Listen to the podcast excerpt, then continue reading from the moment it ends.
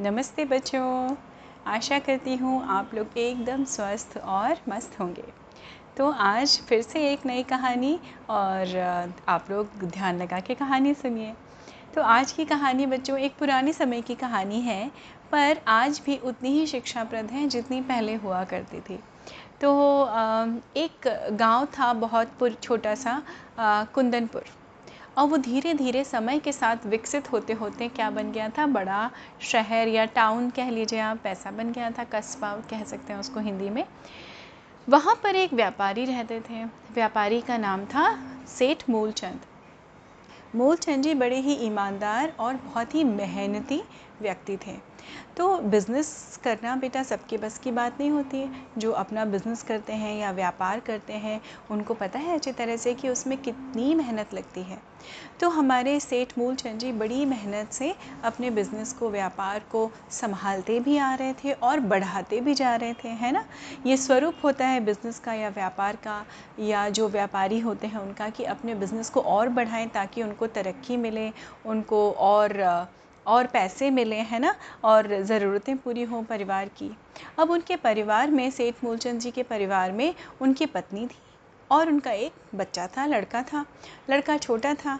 थोड़े दिनों के बाद पत्नी भगवान को प्यारी हो गई, हैं? तो उन्होंने बड़ी मेहनत करके अब उनके ऊपर क्या हुआ था? डबल ज़िम्मेदारी आ गई थी। डबल रिस्पॉन्सिबिलिटी है ना बच्चों?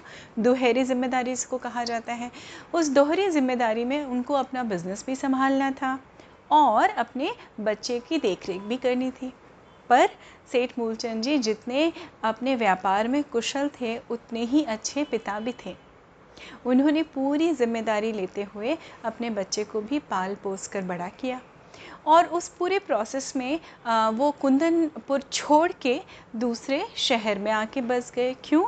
क्योंकि मूलचंद जी ने सोचा कि जब मैं बड़े शहर में जाऊँगा तो मेरा बेटा अच्छी जगह पढ़ पाएगा। मेरे बेटे की आ, का फ्यूचर या उसका भविष्य बेहतर बन पाएगा। जैसा कि हर मम्मी पापा सोचते हैं है ना?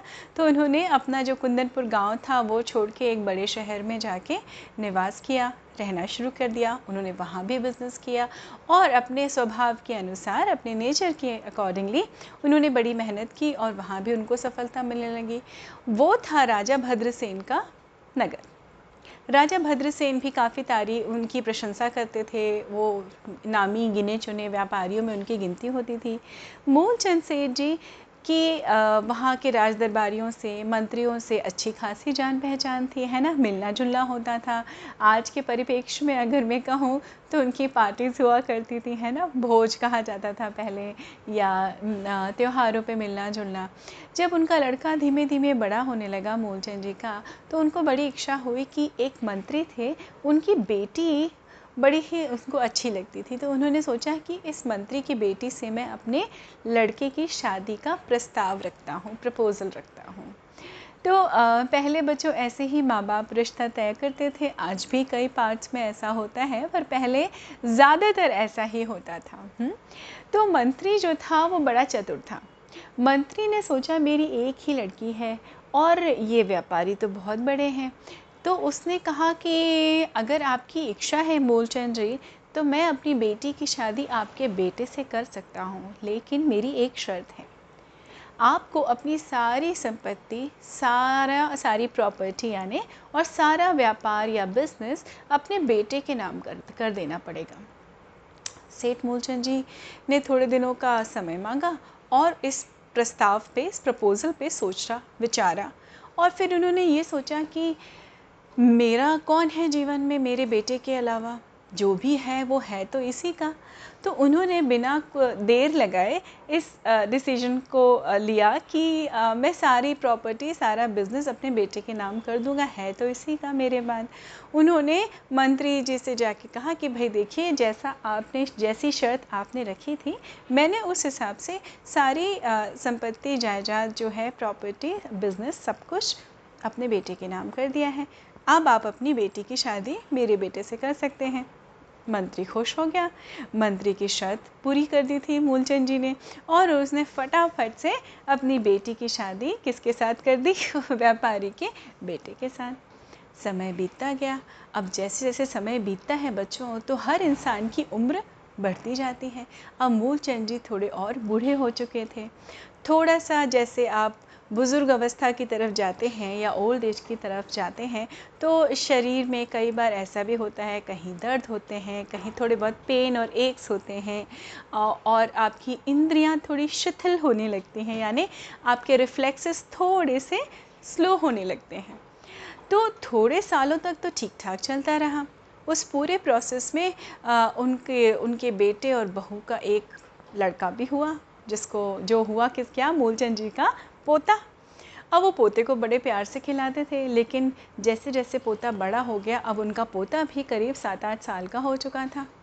अब मूलचंद जी को काफ़ी तकलीफ़ होने लगी थी उठने, बैठने में, या डॉक्टर को कार, कई बार दिखाने जाना पड़ता था उनको। धीरे धीरे करके उनकी बहू जो थी और उनका बेटा बेटा कम लेकिन बहू, इन दोनों को क्या लगने लगा बच्चों? कि मूलचंद जी, यानी उनके पिताजी, एक तरह से उनके ऊपर बोझ बन गए दोनों ही इस बात को महसूस करते थे, शायद थोड़ी कम या थोड़े ज़्यादा अनुपात में, पर दोनों ही बहू बेटे को ऐसा लगने लगा था कि हमारी स्वतंत्रता में, हमारी फ्रीडम में ये एक बहुत बड़ा क्या है? रोड़ा है या ब्लॉक है। और अगर ये चले जाएँ घर से तो आ, शायद हम खुल के जी पाएँ शायद हम सब कुछ अच्छे से एंजॉय कर पाएँगे लाइफ को। ये क्यों है? ऐसे तमाम सवाल उनके मनों में उठने लगे। एक दिन पत्नी ने अपने पति से कह दिया साम मंत्री की बेटी ने कि भाई देखो ऐसा है मैं तो थक चुकी हूँ अब मैं तुम्हारे पिताजी का बोझ नहीं उठा सकती। तो अपने पिताजी को कहो वैसे भी अब सारे बिज़नेस के काम सारे डिसीज़न सब कुछ तो तुम ही करते हो इनका काम क्या है इस घर में? इनको बोलो ये घर छोड़ के चले जाएँ। आ, बेटे के मन में कहीं ना कहीं इस चीज़ को लेके एक छोटी सी सहमति तो थी ही अप्रूवल था ही।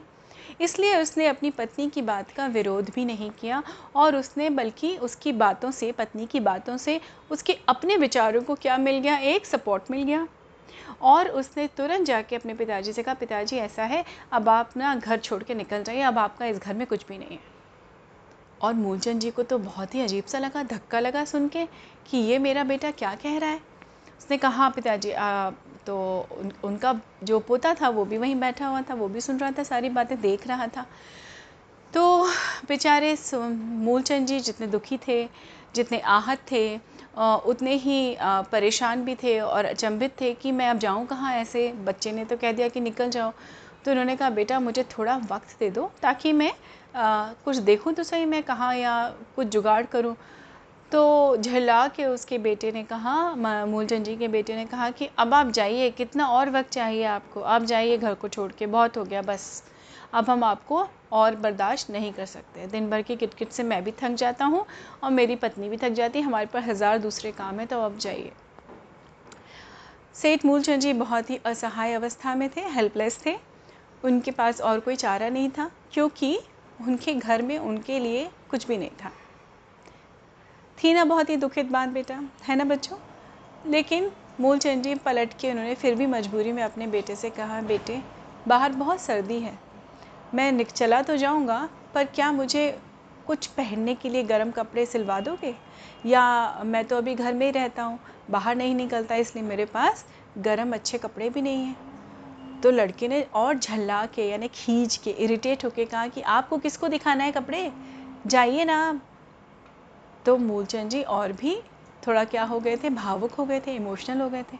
तो उन्होंने कहा कि अच्छा एक काम करो बेटा, कम से कम एक कपड़ा ही दे दो मुझे ओढ़ने के लिए, जिससे मैं अपनी ठंड तो ठंड तो बचा सकूँगा अपने आप को। तो उनके लड़के ने क्या कहा? अपने पोते अपने लड़के से कहा, यानी मूलचंद जी के पोते से कहा, जाओ, घोड़े पे जो कपड़े हम लोग डाल के रखते हैं ना, उनको सर्दी से बचाने के लिए, लाओ, वो कपड़ा ला के अपने दादाजी को दे दो। मूलचंद जी के साथ में वो लड़का उनको ले लेके अस्तबल में गया, बाहर, घर के बाहर, जहाँ पे घोड़े बंधे हुए थे। और उन्होंने क्या किया? उनका जो पोता था, वो तो अपने पापा से भी होशियार उसने घोड़े के ऊपर से कपड़ा उठाया, उस कपड़े को चाकू से आधा किया और आधा कपड़ा अपने दादाजी को देने लगा। अब इसके जो सेठ मूलचंद जी थे, वो तो और परेशान हो गए और अचंभित हो गए कि मेरा पोता मेरे साथ ऐसे कैसे कर सकता है? लड़के ने कम से कम पूरा चादर तो देने की बात कही, ये तो आधा चादर ही दे रहा है। अब वो फिर बेचारे अपने बेटे के पास गए। पोते के साथ उनके हाथ में आधा कपड़ा था और आधा कपड़ा उनके पोते के हाथ में था। तो उन्होंने अपने बेटे से कहा कि देखो बेटा, एक कपड़ा ही तुमसे मांगा था जो तुमने हाँ कर दी थी। तुम्हारा बेटा तो मुझे वो भी आधा दे रहा है। तो लड़का थोड़ा सा उनका चौंक गया। उसने अपने बेटे से कहा, क्या हुआ? तुमने दादाजी को पूरा कपड़ा क्यों नहीं दिया? तो उसके, उनके लड़के ने, यानी मूलचंद जी के पोते ने बड़े ही मासूमियत से, बड़ी ही मासूमियत से जवाब दिया कि पिताजी, मैं इनको पूरा कपड़ा कैसे दे दूँ? जब आप बूढ़े हो जाएँगे और मैं आपको घर से निकालूँगा तो ये कपड़ा आपके काम आएगा ना, फिर मैं कहाँ से लाऊँगा? और ये सुनते ही जो उनका लड़का था, वो तो सक पका गया और उसको अचानक अपनी गलती का एहसास हुआ कि हम कहीं ना कहीं इसको क्या सिखा रहा था मैं कि जब बूढ़े हुए मेरे पिताजी तो मैं उनको अपने घर से निकाल रहा था। और उसने तुरंत अपनी गलती का एहसास होते ही अपने पिताजी के, यानी सेठ मूलचंद जी के पैर पकड़ लिए और क्षमा याचना करने लगा, माफ़ी मांगने लगा कि मुझे माफ़ कर दीजिए पिताजी, मुझसे बहुत बड़ी भूल हो गई। आपने मुझे इस लायक बनाया, पढ़ाया, लिखाया, मेरी शादी की, मेरे नाम अपना सब कुछ कर दिया। फिर भी मैं सबसे बुरा बेटा हूँ शायद जीवन में जिसने आपके संग ऐसा व्यवहार किया। ये सब कुछ आपका है, आप ही रखिए, आप संभालिए और अब आप इस घर से नहीं जाएँगे, कहीं नहीं जाएँगे। तो देखिए बच्चों, इस छोटी सी कहानी में हमें क्या सीखने को मिला? और सबसे बड़ी बात कि बच्चे भी हम बड़ों को बहुत कुछ सिखा सकते हैं, है ना? जैसे परिवेश में हम पलते हैं। और और हमें नहीं पता होता बच्चों, बड़ों को भी, बच्चों को भी, कि हम जो कर रहे हैं, वो पलट के कभी ना कभी हमें ज़रूर मिलता है। अच्छे का फल भी मिलता है, बुरे का फल भी मिलता है। और ज़िंदगी ऐसे ही चलती है बच्चों। तो देखिए कैसे मूलचंद जी के पोते ने अपने पिता को एक अनमोल सीख दी कि कैसे जब हमारे माँ बाप हमारे मम्मी, पापा या हमारे बुज़ुर्ग जब बड़े हो जाते हैं तो वो हमारे लिए क्या होते हैं? आशीर्वाद होते हैं। हमें उनको कभी भी बोझ नहीं समझना चाहिए और उनकी छोटी छोटी सी ज़रूरतों का ज़रूर ध्यान रखना चाहिए।